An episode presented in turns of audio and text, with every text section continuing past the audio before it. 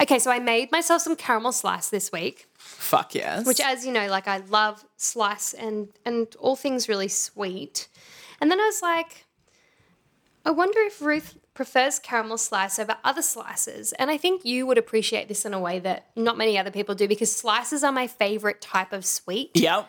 What is your favorite slice? Yeah, it probably would be caramel slice. Oh, really? You Yeah. basic bitch. Yeah, I am basic. Do you like Mars bar slice? Like to be honest, I don't know that I've had that much of an array of slices. Oh no. I've had like our friend Rosie makes a lot of slices. I've had her mint one a lot. oh yeah, she makes a good mint one. Yeah. Do you know what I think it is? I think it's because I grew up in the country and my nan is literally like a card carrying member of the Country Women's Association where Love all they do it. is just make cakes and slices. Yeah. So I've had all the slices. My grandma used to make a very good le- like a lemon slice. Yum. Now that I think about it, I think what you would call what she made more of a bar. You know how sometimes they call them bars rather than Yes. slices? And I What's don't really know the what main difference? I though? don't really know, but I think that's what you would call it. Well, I'm not calling it that.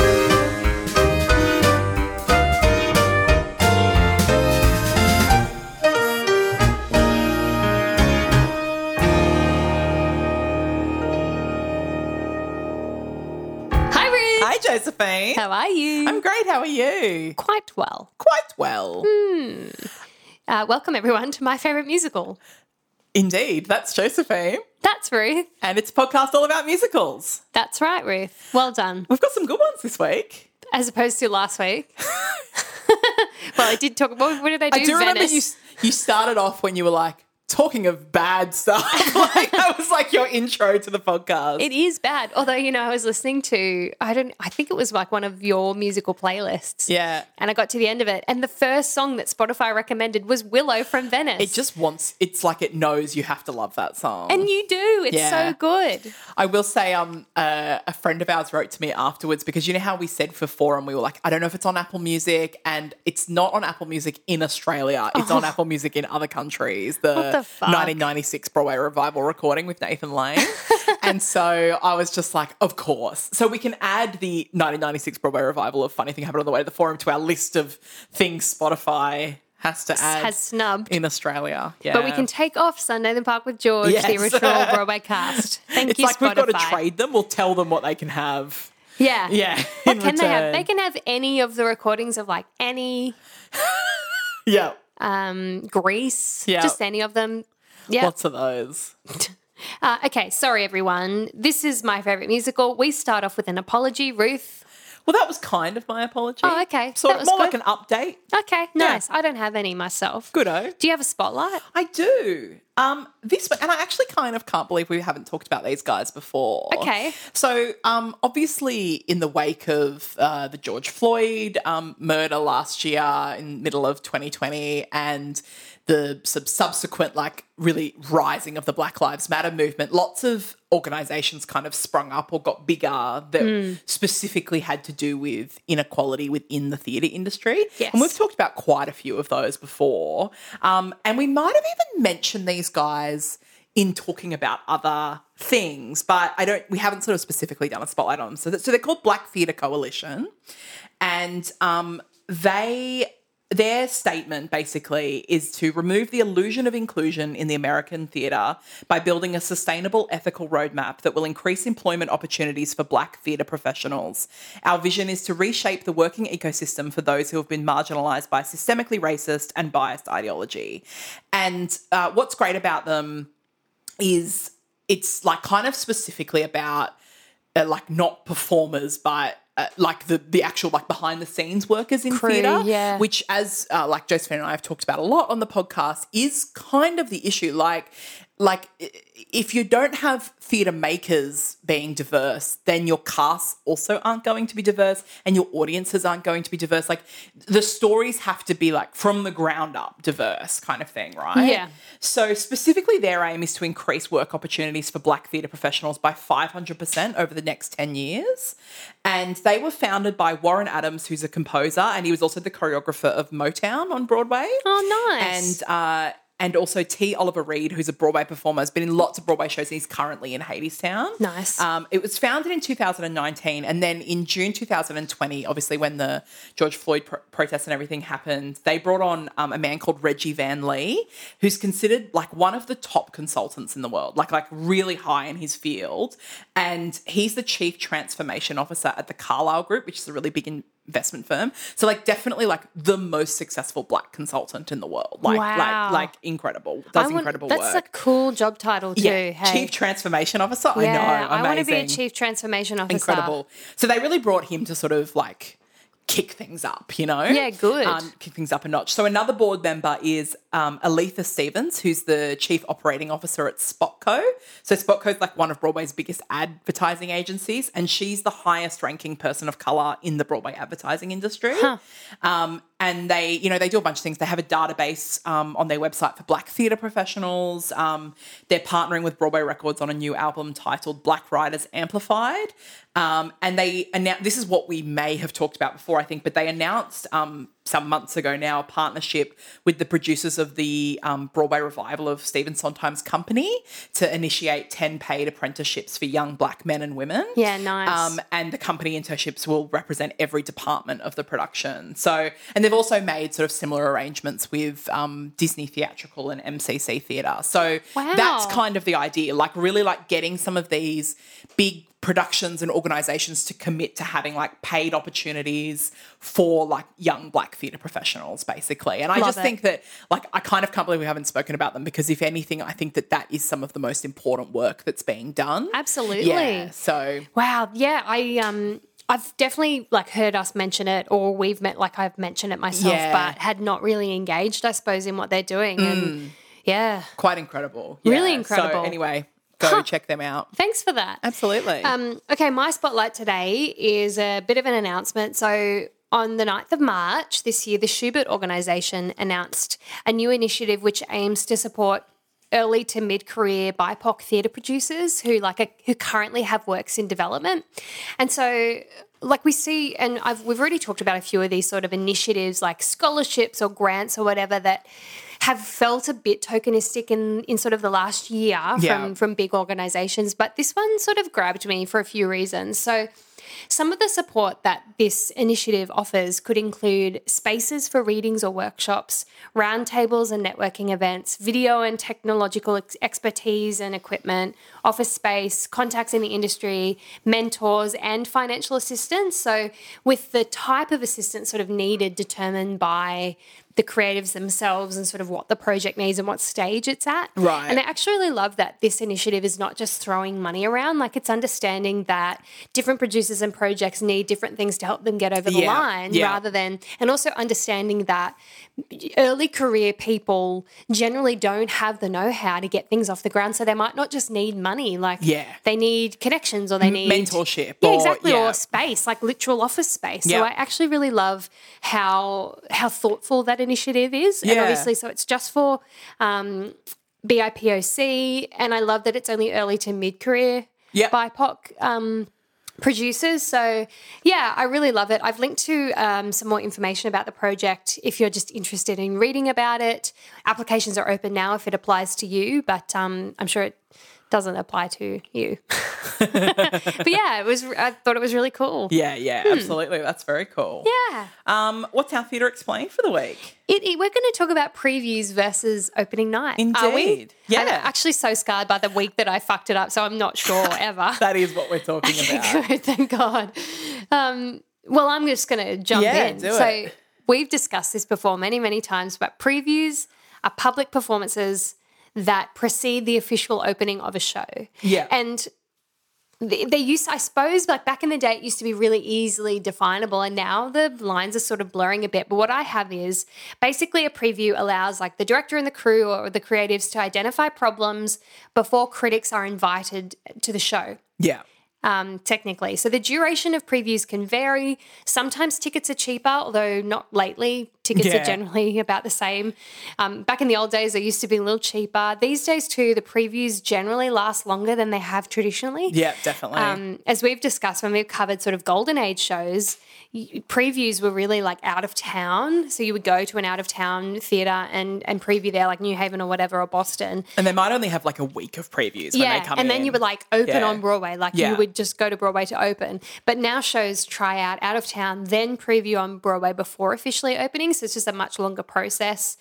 Um, now, too, critics are generally invited to attend late in the preview period so that the review can come out for opening night. So Yeah. rather than the previews being sort of free of critics, And it used to be that the critics would come on opening night Yeah. and then like rush home and write their Yeah. like you know um put their review to print kind of thing. and now too, I think critics are more likely to go to a couple of previews to yes, get a good that's sense right. of the show. They often go to more than one. Yeah, well, they're certainly invited to attend more than Yeah. one. Um, but I found some interesting facts. Did you want to say anything before I tell you my facts? No, yeah, go for it. Well, so um, the longest preview period of any show was Spider Man Ah, Turn Off the yes. Dark, which Yeah. previewed for 182 performances. wow, that's insane. Yeah, Yeah. that's Oh, crazy. Another um, another sort of interesting fact is that some shows there is this sort of sense that if a show does poorly in previews, it's not really going to go anywhere. Mm. But some really successful shows have done pretty poorly in previews. So, for example, um, the Nathan Lane revival of Guys and Dolls, which I spoke about Yeah. at length in that episode, is one example. It was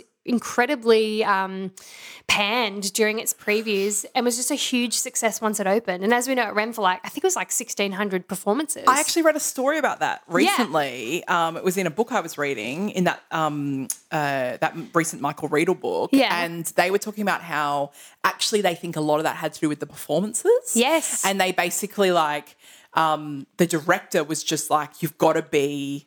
super truthful like it like the stuff that's happening to you is funny Yeah, but, but they you were like can't- hamming it up too much kind of Yes. thing and people weren't they just weren't responding, responding. to it it's really interesting. I think there was one cast change, but the majority of the cast stayed the same. Yeah. they just yeah had to like shape up. yep But um, there are obviously some shows do die in previews and don't ever properly open. Like Yeah. that is definitely a thing. Yeah, but, um, for sure. Yeah. Do you have anything to add? Oh, and just that, like, whilst so there's there's a a period where, like, often if it's a brand new show, like changes are still being made during the day. So, like, the cast are rehearsing with the production Yeah. team during the day and then performing those changes in the evening. so tough. Yeah, hey? it must be insane. And then that they basically they sort of decree a show to be frozen. Yeah. That's the term that they use. And then once it's frozen, that's when the critics can come. Yeah. And it may be that actually like so a show gets frozen so that that the cast get used to doing that version of the show, right? Yeah. And so that is what the critics see, that is what opening night is.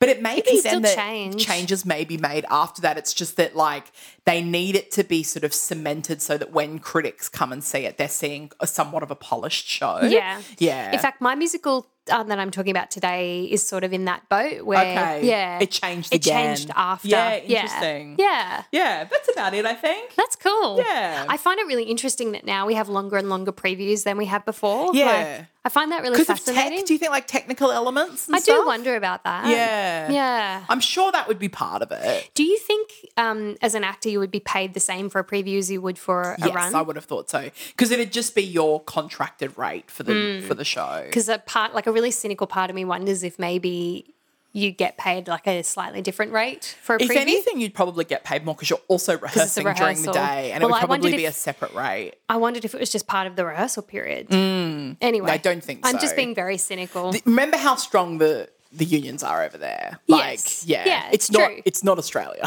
like, That's right. I forget some people get paid. yeah. Um, Ruth, do you have any Yes, recommendations? just one this week. I've decided too. to stop putting pressure on myself to give two every week. Good so I on just you. have one. Um, it's actually though it is a series of seven articles. No. it's um You didn't want to stretch it out over seven different episodes. Theatre Mania did um, this oral history of the Broadway shutdown. So it's in seven parts, and it's basically like you know, an oral history is where they interview a bunch of people, and it's all sort of interspersed um, little tidbits like Yeah. of stories and it's just kind of like what happened from like you know when covid shut down broadway you Mm. know just over a year ago now and up until like what people were doing during like So it's people like have been personal doing experiences through the exactly and shutdown? like lots Wow. of different depart like like performers and Like different designers and- departments yeah. yeah and stuff like that. And and literally, uh, it was particularly interesting to read that period where COVID was sort of hitting.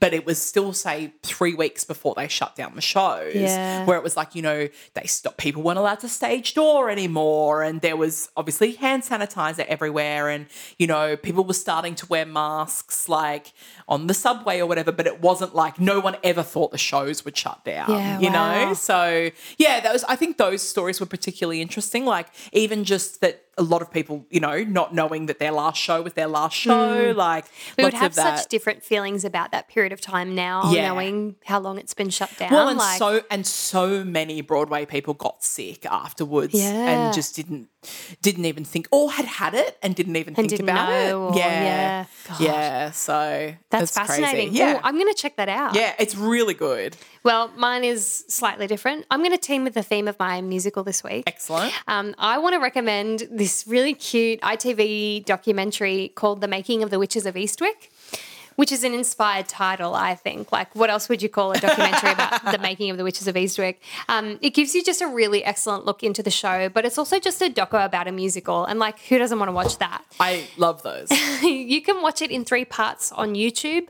I won't link to it because I'm pretty sure it's not entirely legal, but it is delightful. if it was just on TV or something, Yeah, so it's ITV, which I know is like a free to air station, but even then, like you can't just rip shit and put it on YouTube, right? It's like the person who uploaded it could be sent a copy, but it's it's not like copyright a jail. bootleg. Do you know what I mean? yes. Yeah. No, well, that's it. It's not. That's Yeah. it. So it's just like it's a grey area that I'm not going to step into. just just Google it. just Google it. But it's like it is a delightful doco. So you hear from all the major players, um, Cameron McIntosh, et cetera, et cetera. Get amongst it. It's yeah, really for lovely. Hmm. sure. And that can segue well into you starting to talk. Indeed, Ruth. Do you want to hear about the Witches of Eastwick? I do. Okay. Yes, it's another Rowe and Dempsey show. Yes, after Zombie Prom. Yeah, so you may remember those names from Zombie Prom, um, which was many, many episodes ago. Yeah. Like, I covered that one early Yeah. for good reason. Yes, because we love it. This show is much more widely known, but I think actually not quite up to like the magical standard of Zombie Prom. Um, that Like- opinion is definitely not a popular opinion. right. like you don't think it's as good a musical as Zombie Prom. I don't actually. Okay, Um, interesting. I think it's a very strong musical. Like I Yeah. love The Witches of Eastwick, Yeah. but I love Zombie Prom more, and I Yeah. actually love things about zombie. Anyway, doesn't matter. no one cares. Do you like this show? So I don't really know it, to be Ah, honest. Like I interesting. know I know a few of the songs. I've never seen it. No, well you wouldn't. Um, and but like for example, I, I know Zombie from a hell of a lot better than I know Witches of Eastwick, which again Correct. is not a not a common occurrence for a musical theatre person. um, but yeah, no, I, I honestly don't know it very well. yeah, interesting. yeah. I love this show. I Yeah. really love it. I always have. I can't believe it's taken me this long to talk about it, considering that last week I discussed a musical that I don't even really like. Like, why? No one knows. Um, so, the background for me is that this woman who directed me in a musical when I was like about 14 introduced me to the cast recording of this show. Right. And I fell in love with it because I think she was in love with it. Okay. And so she was just like an influential adult in my Yep. life at the time. So I Yep. was like, well, I love it too. But now I actually love it. So, being the proper nerd that I was, I didn't watch the film to research it.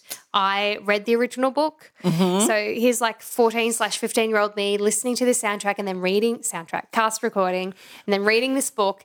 The book is not appropriate reading for a child. Oh really? Okay. Definitely, yes. Not that that ever stopped me. Like, I remember my mum and dad being like, because I used to go to the library every week and like bring back bags and bags of books. Yeah. I remember once my dad going like, "Are you reading this?" And I can't. I think it was like Lady Chatterley's Lover or Yeah. something like that. And I was like, "Yep." What of it? Like, what are you going to do? Yeah. And Did you ever have those moments? I remember there was one time, and I can't remember how old I was, but I was reading this book, you know, because you would you would just get books, Yeah, right? you just you would like, "Here is a book, have I'll read books. it," yeah. and it was essentially like a I I guess like a dramatization of like a Twin Peaks. Oh, it was yeah. like her di- like the Diary of Lau- Laura Palmer or whatever. Yeah. And I haven't even watched Twin Peaks, No. right? But again, it was very adult for yeah, the age but I how was. much of it did you actually understand? Like, well, well, enough that I was like, I don't know if I should be reading Yeah. this. Like, that's exactly what happened with Witches Yeah. of Eastwick. Like, I know I didn't understand most of it, but I was like, I'm sure I shouldn't be reading Yeah. this. That didn't stop me because also like my parents weren't censoring my reading. no. what bad could happen in a book? Um, anyway, so I did learn a lot about sex from the book. Though. Yeah. Thank you, John Updike. I also learned a lot about sexism. So also thank you, John Updike. Yeah. Um, I hadn't seen the film until really recently, so it wasn't really my introduction to the story, but I know for a lot of people it will be. Yeah. So the film is quite famous. Um, anyway, the plot. So The Witches of Eastwick is a 2000.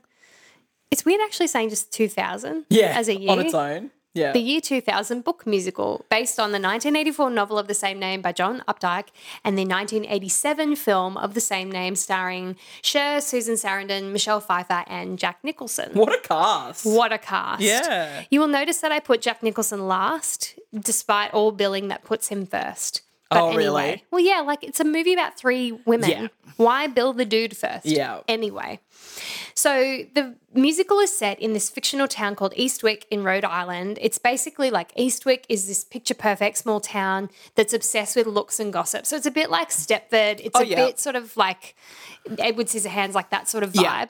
Yeah. Um, the three female leads, their names are Alex, Jane, and Suki. Also, the three witches, but like they're not really witches, lament that they're really bored with their current relationships and their lives, and they invent like or they imagine the kind of man they want in their life. This man then basically just arrives in a puff of smoke in the town. Right. Um, uh, yeah, and he is Daryl Van Horn. He is pretty much the music man's interpretation of the devil. Like if Okay. you imagine that world Yeah. and cross with the devil. He meets Alex and he begins like this seduction of the three women. Um, the town gossips about how like his many sexual conquests because he basically like like just gets with all three of them at once. Right. And then he berates the men of Eastwick for not being able to sexually satisfy their women, which like good Yeah. um, there's this almost group sex moment with the witches and Daryl that is very rudely interrupted. and they realize that he's creating too much havoc in their lives and the lives of the town. Um, there may be some light murder in there that is inspired by Daryl. It's not important, but there is a little bit of that. Light murder. Well, it, I mean, it's treated very lightly, but anyway, Okay. he then goes way too far by seducing this like young orphan. So the witches decide to send him back to where he came from, and they use like a classic old voodoo doll to get rid of him. They seemingly learn their lesson, and the show ends. right. There's a lot of other stuff that happens in there, but it's basically that. So they're not witches. Well, it's sort of like they they don't know that they're witches, and then he like but they've kind of conjured him. Yeah. Yeah. And it's not very like it's it's more like he just showed up because he's, there's these vulnerable women. Yes, Because clearly right. he is like the devil, and then he sort of like teaches them how to be witches. So he like gives them in, like ingredients to yeah. make whatever brew or- Potions, yeah. And then he sort of helps them fly. Right. But it's very clear that he is the one controlling that. right. Okay. But mm, anyway, yeah. the, it's it, I think it should not be called the Witches of Eastwick. Certainly, like I think that is misleading. Right. Okay. But anyway, so some background on the show. This, according to Cameron McIntosh himself, the show began during the Mendes production of The Fix, also by Dempsey and Rowe. Look at your face. Your face just lit up. Oh. I l- well, I just love that love The song that we Fix. love from the Figs. One, two, three. Yeah. So The Fix was their first musical. Yeah. And so the Mendes production was happening, and apparently, like that show just wasn't very successful with critics. So Cameron McIntosh wanted to utilize the writers in creating another show because he thought they were super talented, and they are. Yeah. And hopefully, like this one that he would get them to write would just be more successful than The Fix.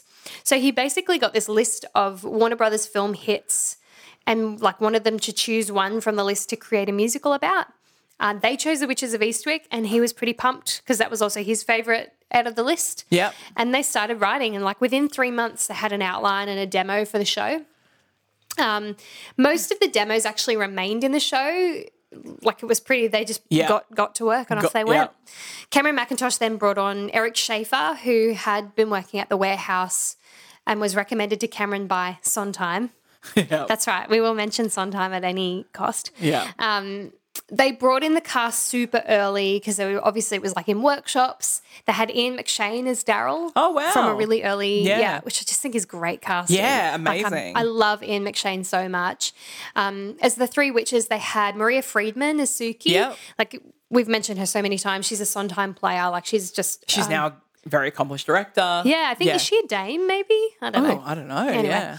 um, Lucy Arnaz as Alex. She is one of Yes. Lucille Ball's children. I am going to talk about her today as well. No. Yes, I wrote a note. I was like, I think you might have talked about her as well. That's crazy. Yeah, Yeah. yeah. Well, so she was Alex. Yep. Um, and Joanna um, reading as Jane. right. I know it's it's spelt writing, but I'm sure it's reading. Okay. Anyway, she listeners might know her as Jack's mother in the Into the Woods film. Oh, okay. Cool. Yeah. She's a highly celebrated actress as well. So there was a lot of buzz around the development and initial workshops of the show. And like that cast is pretty banging. Yeah. Cameron McIntosh is super pumped about it. Like it, it just had a lot of buzz. and I guess this is um did you say it's 2000, that it comes 2000. out. So this is like, you know, like Cameron McIntosh, this is post Les Mis, this is post Oh yeah, Phantom. Like this is he's a super Yeah. credentialed producer. Everyone's watching him. Like, what are you going to do? Exactly. So yeah, these are, these are big times, and it's it is a really big deal that he just like even after the fix was like, nope, Dempsey and Rowe, let's do it. Like, Yeah. let's make something else. Um, so yeah. Anyway, the show then begins previews at the Theatre Royal in Drury Lane in June 2000. It then opened in July to mixed positive reviews. I would say, like, Right. yeah, just sort of lukewarm. It was quickly decided that it needed to transfer to the Prince of Wales, which is just like a more intimate theatre. Yeah. Um, so that happened in March 2001. Ian McShane left, and some changes were made to the production to so that it would fit in the smaller theatre. Um, a number was replaced as well. A couple of things changed when it moved, and the reviews remained generally favourable throughout that. But the show closed after 17 months in December of 2001. Right, okay. As with a lot of musicals at the time, though, the landscape really did change after 9 11. yeah, it's even in true. England, like, Yeah. And I know some people, particularly now, say that that is a classic excuse of a lot of producers at the time that, like, oh no, 9 11 changed things. But also, like they gave it up on did. shows, you mean? Well, I think some people, just punters, think that yes, they gave up. Right. But I just think you can't discount now No, how the world how much changed. the world changed Yeah. and like In- in- travel in changed and tourism changed. The world won't ever be the same after COVID no, either. That's like, right. So I think it is a very it's very fair to say that after 9/11 like even in London things changed. So Yeah. there were some really brief talks about moving it to Broadway, but once again 9/11 meant no, Yeah. like not really. Um also maybe it didn't make it to Broadway because despite being an American musical, it's quite racy. Like it's Right. really sexual, and we know how conservative Broadway Can be, audiences yeah. are, particularly like twenty years ago. Yeah. Um, and just well, after particularly musical theatre audiences. Like, Oh, I think yeah. it's not so much the case with plays. No, I But, agree. like, yeah, musical theatre audiences, definitely. Yes, and this too. I think this is a tough one because the name of it, Witches of Eastwick, sounds so recognizable because everyone's heard of the film. Yeah. So there could be this assumption that it is it's kosher, like Yeah, like family off. Yeah, it's friendly. family friendly. It's just like it's got those neon lights. Like it's just it's not like it's the best little whorehouse in Texas. You know what I mean? It's Yeah. not really clear that. So yeah, that could be a reason why. Anyway, the original production, so the London production at the 2001 Olivier Awards, was nominated for Best Musical, but it lost to 2001. Merrily We Roll Along. Oh, interesting. Yeah. A revival of that. Well, the first time it went to. Oh, was it? Yeah, Okay, that's right. right. Yeah, right. And so that was the Best New Musical. I Yeah, think the one right. at the Donmar, that would be Okay. what, what that Yeah. was. So yeah, which makes me super happy. Yes. Um, Joanna Riding was nominated for Best Actress, and it got nominations for Best Costume and Best Lighting Design, but no wins Ah. that year, which is a shame. There was an Australian production starring Paul McDermott. Yes, I think I knew this. so it had Paul McDermott as Daryl, Marina Pryor, Pippa Grandison, and Angela Toohey as the three Oh, witches. amazing. Yeah. Um, that one opened in Melbourne in 2002 and was set to tour, but it just didn't. Oh, Um, the actual reason is unknown. Like I'm, I'm sure it was just money, or it wasn't very yeah. popular, or like, whatever. Probably must have done very well, yeah. It's not a cheap show to run either. Uh, is Like- there like effects? Is that Oh the, yeah. and I'm going to talk about them, but it's definitely not a cheap show. Um, you can actually watch a bootleg of the Melbourne production on Really? YouTube. You Okay. didn't hear that from me, but it's actually like quite a good bootleg. Okay. Yeah, and it's worth watching. Yeah, Hey, I've, I mean, I like I've loved Paul McDermott since I was a child. I think that he's very Uh, talented. yes, he's so Yeah. talented and Yeah. sexy. Um, Yes. well, then, not so much now. Well, yeah. so then there were like a few productions in a range of countries. There was one in Russia, the Czech Republic, um, Brazil, Slovenia, Austria, Norway, Poland, and yet no Broadway. Yeah. Yeah. So some talking points. The witches fly at the end of Act One. Yeah. The three witches. And the way that they flew was pretty groundbreaking at the time. So they didn't just want the witches to like Peter Pan fly around the stage. Yeah. They wanted the witches over the audience. Yeah. And we're talking 2001. So that's pretty, that's a big deal. Well, Yeah. it's 2000 to begin Yeah. with. So a bunch of winches were erected over the audience in like a series of triangles so the three women could fly. And it truly looked spectacular. Yeah. Like they don't seem to move in any pattern too. So it really does seem like this is not coordinated Yes, in that yeah, way. Like it's yeah. really clever. It's a revelation. Um, they obviously use this technology then for like Mary Poppins Yep. later on. And I was gonna. That's what I was thinking of. yeah, so it's quite beautiful to watch because it's the end of Act One, and obviously, like Daryl or the Devil sort of gives them the power to fly, but they're all in these beautiful ball gowns, and they all just look stunning. And then up they go, and they're they're just sort of like clearly unsure of their abilities to fly. So Yeah. it's done really well, Yeah. and it just looks like breathtaking. So I'm actually a huge fan, a fan of flying. Like, of like on watching that, I stage, think it's yeah. magic, Yeah. particularly when it comes out over the audience. Yeah. So Well, that Mary Poppins moment where she like comes in and I out, like, is know. quite incredible. And you were just like, how? yeah, How is this happening? From literally like the balcony, like, yeah, And so when you watch, like when you, cause it's in this documentary quite extensively, they talk about it. When you watch them prep for it, like the harnesses are so huge and the cables are so obvious, you're like, oh, this is not going to be that magical. But once you've got costumes and Yeah. lights and like a bit of smoke out in the air, you can't see any of it. Like Yeah. it does look really magical. Oh, theatre. Um, so some other problems. There are some inherent issues with the story yeah. I think the character of Daryl needs a complete overhaul for the show to really work. Um, but otherwise, it's just a really fun show. He's just a bit of a fuckwit, or yeah, and also like he shouldn't be the lead, but he is. okay, He's definitely a fuckwit, but also like he he's quite an evil character because like he he doesn't just create sort of havoc. He's not like a like an evil sprite. He literally like murders people and Right. like so light murder. but he yeah it's just some light Mm. murder but i say light murder because he's presented as this like like funny sort of Yeah, quirky, harmless yeah, and yeah. it just doesn't work that way um Is it something you could fix just in the playing of the character, or you think like there's like and i think some of the Deeper numbers issues. might have to change Okay. for that to happen like i think he was very much written for that purpose but Mm. maybe um it doesn't help that the book is a piece of shit and you Oh, shouldn't read okay. it so oh like the original book? Sorry, not Oh yeah, not the script. book. Yeah. Of, that's right, the Yeah. novel. It is some of the most sexist shit that exists in this world. So in the book, the three witches share Daryl as their lover, which is not a problem until he then marries like a teenager. right. Um, the three women are then so pissed off that they decide to hex this poor teenage girl and give her cancer. Oh my god. She dies. Daryl then leaves town, and the witches summon their own individual ideal man and leave town too. Like, what? so that's how the book ends. Is that Yeah. right? And so, like, okay, firstly, women are just not like, that's not how women work. We don't just go and hex a woman who is clearly a victim of, Yeah. well, a terrible man, but also like probably rape. Yeah.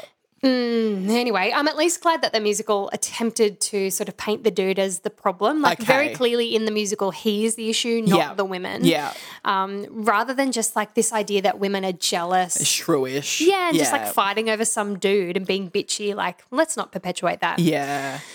so I'm glad that the musical is not o- like overtly doing that. Yeah. But I think still we, we've got a little way to go with fixing it. Right. Yeah.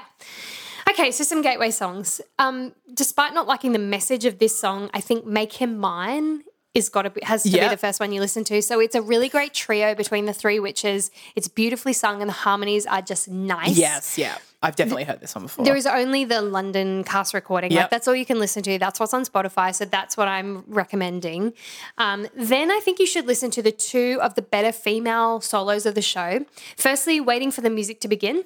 Yeah. It's this sexy song, which is literally about playing a cello and having an orgasm. It's a ripper. Okay. Like, it's really good. It's like she literally has an orgasm in the song, but also like the music sort of depicts that rise to an orgasm. Right. Uh, then the heartbreaking song Loose Ends. Yes. Um, unfortunately, this song has been cut from many versions of the show. So why is that? So it, I don't think it really makes sense for the character, actually. Okay. Um, I believe it was actually just added to give Maria Friedman something meaty to do. Okay, Because you right. can't have her in a show where she's clearly not the main witch. Yeah. So Suki, the character she played, is not really the main focus. Jane is the main focus. okay. Um, regardless, it is a bloody beautiful song. It does demonstrate just how clever Dempsey and Rowe are. I think. Yeah. Like, I think it's probably the best song they've ever written. Yeah. Wow. Uh, And that's Witches of Eastwick. yeah. Awesome. Yeah. So I really like it. I would actually like to do a production of Yeah. this show. Yeah. And I mean, I love any show that's like three central female characters. know. Like, let's get some, you know, Yeah. it's so, it's honestly quite rare in musical well, theatre. Dempsey and Rowe talk about that when they were like, well, why did you choose this musical? And they both said, like, well, on the list of things Cameron McIntosh gave us, this is the only one that really had female focus. yeah. Like everything else is just about a man. Yep. And admittedly, the original content is about them reacting to a man, but this, the way they did the show was really about them banding together and finding Yeah. like common women. Okay. And that's important. Like, Yeah. let's tell stories about women finding yeah. women. Absolutely. Yeah. In And- the end, that's kind of the vibe of the nine to five musical as well, which Yeah, is quite nice, nice. nice. Yeah. Like, and I, I, I do remember when I saw that, I really enjoyed that aspect of the musical. Yeah. Um, I that think it was very female Well, focused. like Witches of Eastwick, nine to five still suffers from the male gaze. Like, I think we still haven't found a way to move it away from there. Yeah. Um, it doesn't help that all the creators of the show were male. yeah. Like, I don't know if you've read much, just a bit of a tangent, but um, you know how Dirty Dancing was Female directed by a gaze, woman? Yeah. And how, like, it's one of the reasons they think it has been such a successful, like, obviously one of the most successful, like, Movies. rom com, well, and, Yeah. def- and movies of all time is because it was a, a the, done with the female gaze. and so women just really relate to it more. And a lot of women, I don't think, actually know that that's why we relate yes, to it. I agree. Well, But I didn't it know is- it was um, female led until the last couple of years. Well, yeah, and one, if you watch it again with the knowledge that uh, once you understand sort of female and male gaze, Dirty Dancing is very clearly through Yeah. the female lens, and it is about female empowerment. It is Yeah. just about this woman. Every other person in her story is secondary to her. Yeah. and she is not subject to a man at all. Yeah. at any time. Yeah. which is just unheard of. Yeah, there was some really great examples. Was it that Harley Quinn? Yeah. uh, and there was the first film and the second film, and one was a male director and one was a female and director, it's and so and they clear, sort man. of showed these shots side by side and stuff. And it's Yes. it's a really great example of it if you're curious to look more at like what it looks like compared to each other. Yeah. yeah, Yeah. yeah. Yeah, I would. We should explore that more. But obviously, what's difficult about exploring that is there is not much from the female gaze. No. and we're not just talking about female directors, but stories that are centered on a woman. Where what are we? We're talking about the um with Fun Home. What's the name of that? Um, The, as in the woman who wrote the Yeah, yeah, Alison the- Bechdel the or the Bechdel, Bechdel- test, the Bechdel test. Yeah, so, like we were saying on that episode, there aren't many stories No. that pass the Bechdel test. Like it would because- almost have to be an original musical by women. Like Yes. it- the waitress is probably a pretty good example of one that is very much the Yep. female gaze. I would Like agree with that. both the original um, like writer of the film and the writers of the show. But once again, and it's Fun not just Home. about that. Like, it's not about No, having a it's female true. author. Yeah. Like, it's got to be a story that isn't just about a man. Yeah,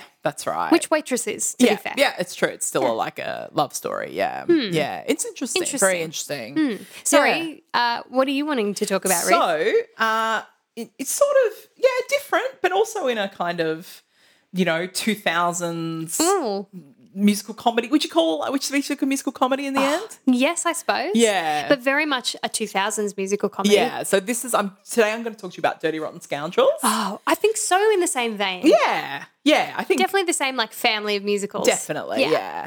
So um, I don't really remember this show coming into my life, except that I've been obs- obsessed with the song "Great Big Stuff" from it for like literal years, like for decades. You've talked about it on here before. yeah, um, I do remember that I saw the professional production of this when it was on in Sydney and loved it. It's just a really funny, I clever don't remember. show. When was it on in Sydney? 2013. Oh, wow. Mm. Yeah, nice. Do, what do you think of it? I love it. Yeah. I really love the original film. Yes. Um, I know that. And I too love Great Big Stuff. Yeah. I think I was just drawn to it because I love Norbert Leo Butts. Absolutely. So then I just listened to the whole thing and, and I it was really probably loved- the peak of our like Norbert Leo Butts obsession. Definitely. Well, well, and because it was uh, specifically the original Broadway cast starred Norbert Leo Butts and Sherry Renee Scott, Yeah. sort of directly after last five years, during our last five years obsession. yeah. So, Can I say too, really silly? I liked the cover art of the album. oh yeah, I for just sure. liked like it was sort of graphic rather than a picture. I liked yeah, that. yeah, for sure. I'm a simple creature. Love Hmm. it. So, um, the musical The Dirty Rotten Scoundrels is based on the 1988 film of the same name, as Josephine mentioned. That film was directed by Frank Oz um, and starred Michael Caine and Steve Martin. Martin, like, yeah. what a great cast. I know. Um, and that 1988 film was itself a remake of the 1964 film Bedtime Story, starring Marlon Brando and David Niven. And it has since been remade in 2019 as The Hustle, starring Anne Hathaway and Rebel Wilson. Oh, shit. That was a remake of those films. I yeah. didn't know that. Yeah, I don't think I did either. I don't, I don't think, I I've- knew about the original either. the Marlon Brando. Wow. so I guess it's all just kind of a similar con man story. Yeah. Like it's it's two con like you know two con men. Yeah, it's, it's all also, kind like, of similar. am I going to watch a film with Anne Hathaway and Rebel Wilson? I don't think so. I'm sorry. Ouch. oh dear. I I do think that Anne Hathaway gets a little bit more bullshit than she should get. Like Totally. And I, don't- think also, like, as a person, I love what she stands for. I love how vocal she is about, Yeah. say, gay rights. but absolutely. I just don't like her as an actress. But um, I don't so much care for Rebel Wilson, so, especially in Cats. Um, so, um, Dirty Rotten Scoundrels. So, music and lyrics by David Yazbek and book by Jeffrey Lane. This is our second David Yazbek show. Um, I believe we've talked about after Josephine did the band's visit some episodes ago. Yes. Um, he, of course, also wrote The Full Monty, Women on the Verge of a Nervous Breakdown, and Tootsie. And I think he is a fabulous composer. I love him love. love. Um, Jeffrey Lane, who wrote the book, was primarily a TV writer in his career, but aside from Dirty Rotten Scoundrels, he also worked with David Yazbek writing the book for Women on the Verge of a Nervous Breakdown. Yes. Um, one just super random aside is he wrote a TV special called The Murder of Mary Fagan, which is, of course, the case From that the Parade. musical Parade is based on. Like, it was just like a random TV special Oh, shit. about that. And I Yeah. just thought that was kind of funny. anyway, so the, the, so the story. So the show is set in the French Riviera. And is about the meeting of con men Lawrence Jameson and Freddie Benson. Lawrence has heard that there is a legendary con man in town nicknamed the Jackal and assumes that that that person is Freddy, right? After meeting him, Lawrence ends up deciding the town is not big enough for the two con men, and so they instead they make a deal that the first t- um, of them to swindle a woman out of fifty thousand dollars gets to stay in town, while the other has to leave. love it. So after this, or like directly after this happens, the American soap queen, Christine Colgate, arrives in town. That's what they call her, the American soap queen. Um, and both men decide to pursue her, you know, as the Yes. target of, um, of the scam. scam. Yeah. So Freddie pretends he's in a wheelchair and that there's only one doctor in the world who can help him. And of course, we find out that Lawrence is po- ends up posing as that doctor. Fucking men. Uh, in the end, after all, like lots of shenanigans there, Christine is the one who scams both Lawrence and Freddie, and it's revealed that she was the jackal all along. Yeah, bitch. And they basically Get are it. like, oh, well, it was fun. like, they are like not that annoyed about it. They're No. like, ah, it was a great time. That's right. They're not threatened by a woman. That's right. Who are these mythical men? Yes. So some history. So the produ- the musical premiered at the Old Globe Theatre in San Diego, California, on September twenty second, two thousand and four. Nice. Before moving to Broadway in January two thousand and five, and officially opening in March that year at the Imperial Theatre. Don't you think it's such a Californian show? Like it's such a Californian Yeah. story. It's just got that. Yes, they're very kind of cool. Yeah, and, yeah. absolutely. Um, the show closed on Broadway on September third, two thousand and six, after a total of six hundred and twenty-six performances. Hmm. I couldn't see anywhere if it had recouped, but I imagine probably not. Like. It's like a year and a half, um, and I think by those times that wouldn't have been enough to recoup. No. yeah, That's a um, shame. but also not like a total flop. You know what I mean? Somewhere in between. So it was nominated for 11 Tonys at the 2005 Tony Awards. Oh, shit. Yeah, 11. In the end, it won only one. Um, which is a bit of a shame, but it was for Norbert Leo Butts as Yes, it um, was. as Freddie Benson as best performance by a leading actor. God, he's good. Um, he also won the Drama Desk and Outer Critics Circle awards for his performance. So like it was pretty universally like acclaimed. Yeah. Um, the 2005 Tonys was a strong year. How many times have we talked about this? Quite a few. so, or actually, only once. Or maybe, maybe for some shows that weren't nominated, we've Yeah, talked about okay. it. But so it was. So, along with um, Dirty Rotten Scoundrels, nominated for Best Musical that year was Spamalot, uh, which won Best Yeah. Musical, 25th Annual Putnam County Spelling Bee, Yes. and The Light in the Piazza. Nice. So the awards were actually pretty evenly spread throughout those shows that won um, that were nominated for best musical. So each of those four shows won an acting category each, like someone from each of them. I love that that year they were like, let's spread it out. Yeah, and although Spamalot won Best Musical, Light in the Piazza won Best Score, and Spelling Bee won Best Book. So Aw. like it was really quiet. I like that. That's very nice. democratic, and they're all great shows. They are. Yeah. So the show opened on the West End at the Savoy Theatre uh, in London on March 10th, 2014, and ran until March 7th, 2015. Uh, it was nominated for two Olivier Awards, but didn't win either. And it wasn't nominated for any of the major awards. Like it was like an acting award and like um, maybe like best costumes or something. And I think it was like the woman who played Christine was nominated. It wasn't even yeah, Oh, right. either of the men. Yeah, So I jeez. don't think it was. It got good reviews, but like It just wasn't. yeah, I don't. The public maybe just didn't sort of embrace it Hmm. in London. um, I think you may have mentioned these two excellent David Yazbek facts in the band's visit episode, but he was a comedy writer before he quit to do music and Yeah. won an, Emma, an Emmy as part of David Letterman's writing team. Yeah. so cool, So cool. Um, he also wrote the theme tune to "Where in the World Is Carmen San Diego." I did I think mention I know. that. I was like, I'm pretty sure Josephine mentioned these, but like, they're It's worth such mentioning They're again. such great facts. I have to mention them again. like, Because I think as a kid, like I just know how da- the name David Yazbek looks on like credits from Yeah. watching Where in the World is Carmen San Diego I used to watch that all the time. I used to play the and game. the, the PC game. Yeah. Did you love it? Love. I was obsessed with it. Well, like you had to be good at geography, and that's something Yes. that I care about.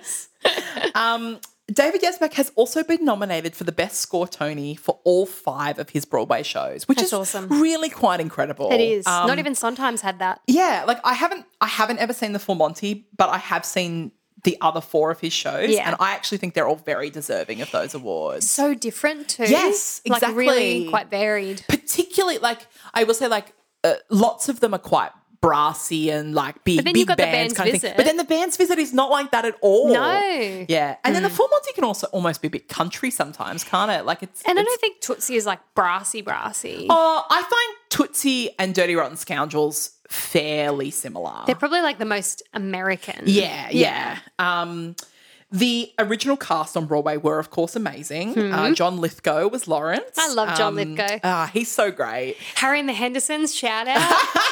That's so That was funny. what a performance. Third Rock from the Sun. No, Harry and the I'm Hendersons sorry. route.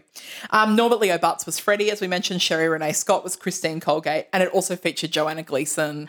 There's sort of like a B story that is her and another man. Okay, can I just talk about Joanna Gleason? Isn't she incredible? yes, that's the end That's of my it, right? I love her. Yeah, so good. Um, and all four of those performers were nominated for Tonys for their Yeah, performances. good, good, Like good. incredible. Um, guess who replaced John Lithgow on Broadway? Oh, am I go- is it Jonathan Price? It's Jonathan Price. He's haunting us. he is. yes. Wow. yeah. Okay, Is well, there's that another crazy? unproblematic casting Yeah. of Jonathan Price. That's Exactly. two. Um, some other fun replacements Yeah. Oh, are that Keith Carradine replaced Jonathan Price as nice. Lawrence, and um, I also didn't know that um, Keith Carradine is Martha Plimpton's um, father. Oh, Did you know that? no. I just it's super random, but I was like, I did not know that. Anyway, Yeah. Oh, the whole world Um, is yeah. related. Yeah, that's random. Um, Joanna Gleason was replaced by Lucy Arnaz, um, Nice. daughter of Lucille Ball and Desi Arnaz. And I wrote, I believe she was also in Witches of Eastwick and loved she it. was. Um, and Norbert Leo Butz was replaced ri- by Brian Darcy James, um, who also Who would have we been love. excellent. Yes, and then I just wrote this note about Keith Carradine. I didn't know until researching this that he's Martha Plimpton's father. He had an affair with her mother at the age of 19 when they were in hair together on Broadway. Oh, wow. Um, and he wasn't involved with her life in her life for several years, but then um, sort of, you know, Came into came into it, yeah, and has Wow. been ever since. But yeah, like That's weird. yeah, it's super random. Anyway, Hmm. um, so yeah, I, like in sort of also talking about Witches of Eastwick as well. So this was in that real heyday of like big, showy Hmm. Broadway musical comedies that had a real resurgence in the 2000s Yeah. in a way that hasn't really happened since. No. Um, I think of this as in the same category as like The Producers and Spamalot, Yeah. Hairspray, Drowsy Chaperone, even. Definitely. And I don't know what it was that these shows like aren't done as much now. Maybe they just ran out of films to adapt or like, They definitely haven't. yeah, well, but, But like. they're like they're expensive shows. Yeah, but I just have such a soft spot for that Me sort too. of musical Me theatre. Um, too. I also think that they're really fantastic sorts of shows for amateur theatres to do. This is what I was thinking as I was doing Witches of Eastwick. Like Uh, Yeah. an amateur society should do this show.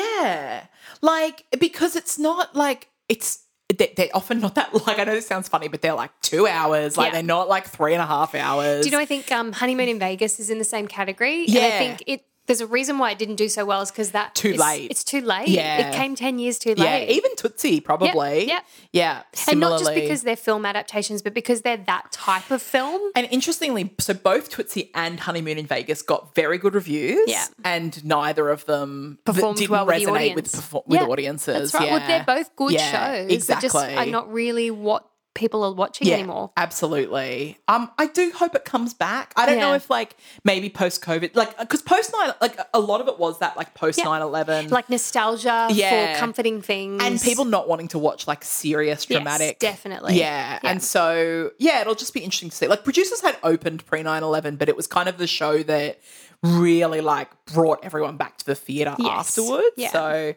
um, so uh, the other thing I want to mention is so there was a professional production in Sydney in 2013 that was at the Theatre Royal in the MLC Centre, and it was seriously great. Like it got amazing reviews, including the Sydney Morning Herald saying it was the best musical to hit Sydney this century. Wow. Like that's what they said. And despite all of that, it was attended really poorly and closed early. Who And was in the cast of that? Ah, like I know Amy LaPalma was, like um, Matt Hetherington, I think was the Norbilio Butts role. I'm forget. Oh, I, I might be like Reg Livermore or someone was. Oh, yeah, yeah, some- like like, like a some sort of musical elder theater, statesman, yeah, Um, person. I remember. And it was like it was so good, right? Yeah. And I just remember that the fact that it got such good reviews and still like no one went. Yeah. I remember that being a real turning point in my estimation of Australian audiences for commercial musicals. Like honestly, I'm amazed that it took that long for you. Like 2013, that's not that long ago. yeah, uh, I but lost like faith much earlier. particularly in Sydney, I think um, where it's just not. We just don't have that like taste level that No, we we're need. not discerning. And this is also, I guess, like still just just pre the Hayes opening as well, like which I Yes. think was 2014 or 2015. And so it was kind of like either you did a commercial musical or you were doing amateur independent theatre, and Yeah. there was kind And no of one would nothing in come. between, Yeah. you know, Yeah. um, of any sort of standard. Like I guess like Squabblelogic was out there doing their thing, and they were really Kookaburra good. for a couple of ye- days. Yeah, but that's still like proper commercial theatre, Kookaburra, you know. Yeah. Um, but yeah, it's just that thing of like, God, if if if a reviewer at one of the biggest newspapers in Australia, if not the biggest, turns around and says it's the best musical this century, and still no one goes, Yeah. that's a real issue. And it's a it's a film that people would have known. Like Yeah. it's not like That's it's, right. It's nothing that yeah. yeah. So that was just my real like, what hope does anything have? Like None, moment. it turns out. yeah. Um, but I Thank just God yeah. we've seen Priscilla 75 times. I, it's so funny. You keep mentioning that, and I do not think of Priscilla as being like it makes me so mad. that type of show. Which Isn't- just makes me mad that it keeps coming back. yeah, It's a show that Australians are happy to watch. But that honestly, makes me sad. it's not. Well, like not it anymore, didn't do thank very God. well this last time. And yet we continue to bring it back. yeah. I just, I to me, it's more like it's got to be a Disney show, or it's got to be Les Mis, or it's got to be Phantom. Yeah. Like to me, that is a much bigger thing than going. Let's bring back like the most successful Australian musical of all Well, time. speaking of, Phantom is coming back. So, yeah, like, true. What yeah, the hell? Hmm. yeah. So it's um, yeah, it's a, it's it's an interesting one, but yeah, I don't sort of Yeah. lump Priscilla in as much with those categories. Just I think because it is Australian, I, I kind of get it. Like Yeah. I get why they do it. But it's um, yeah, well, it's a jukebox musical, you know, like Mm. Yeah. Oh, they're not very good. They're not. They're really not. At the end of the day, they're not very good, you know. so, do you have gateways for us? Yeah, so there's only one recording. That's just the original Broadway cast. Um, and my gateways are so that great big stuff song that I mentioned is like such such a fucking good song. Like, hundred percent. if you are like a um, young human. character actor and you want a good, um, really showy song, this is a great one. absolutely, Yeah, it's really fantastic. And Norbert Leo Butts sings the shit out of it. Um, I've also included a duet that I've always loved called Love Is My Legs, which is basically the moment where Freddie's pretending that he can't walk and that Christine's love is going to get him out of the wheelchair Yes. to walk. And it is hilarious, but it's also them like belting to the high heavens the Yeah. whole song. Like it's it's really fantastic. And then the last song is um, Dirty Rotten Number, Yes, which is I the, love the that one. duet between John Lithgow and um, Norbert Leo Butts. And it's just sort of them singing about their Yeah. exploits and everything. And, and it's Such a fun fantastic as musical. well. It's really fun. I almost put the overture um, Oh, because yes. it's a, also a fantastic overture. I think I might have listed it in our I think you favorite did overtures too. on the mixtapes. Yeah, but it's um it's a really great overture. um, but yeah, that's Dirty Rotten Scoundrels. Nice. Yeah. I think I forget about it sometimes. Yeah, absolutely. There's Hmm. also a ca- there's a track on the cast recording which is like, um, there's going to be spoil like th- like it's just John Lithgow talking and he's like, there's going to be spoilers after this section, so if you haven't seen the show, go and buy a ticket. like it's quite cute. cute. That's yeah, cute. it's really cute. So yeah, Any Dirty Little chance Scoundrels. to hear Norbert and Sherry? Cherry, and I, I know like two voices that I don't think should go together, but they do. they're just so talented. They Too don't make them talented. like that anymore. They don't. They really don't. yeah. Nice. Thanks everyone for listening. Yeah, thank you. Uh, this has been My Favorite Musical. You can contact us on email at myfavoritemusical at gmail.com. You can get to us on Twitter. You can get to us on Instagram. Yeah. We have all of our playlists are available on Spotify. If you follow Ruth, her username is Curtain Bounce. You can just search My Favorite Musical. And there's one massive playlist of all of our gateway songs on there as well. yeah, yeah, which is fun. Um, Yeah. It's a big playlist now. It is a big playlist. We will be in your ears next week with a mixtape. Yeah. And then we will see you again in a fortnight for a main episode. See you then. See ya. Bye. Bye.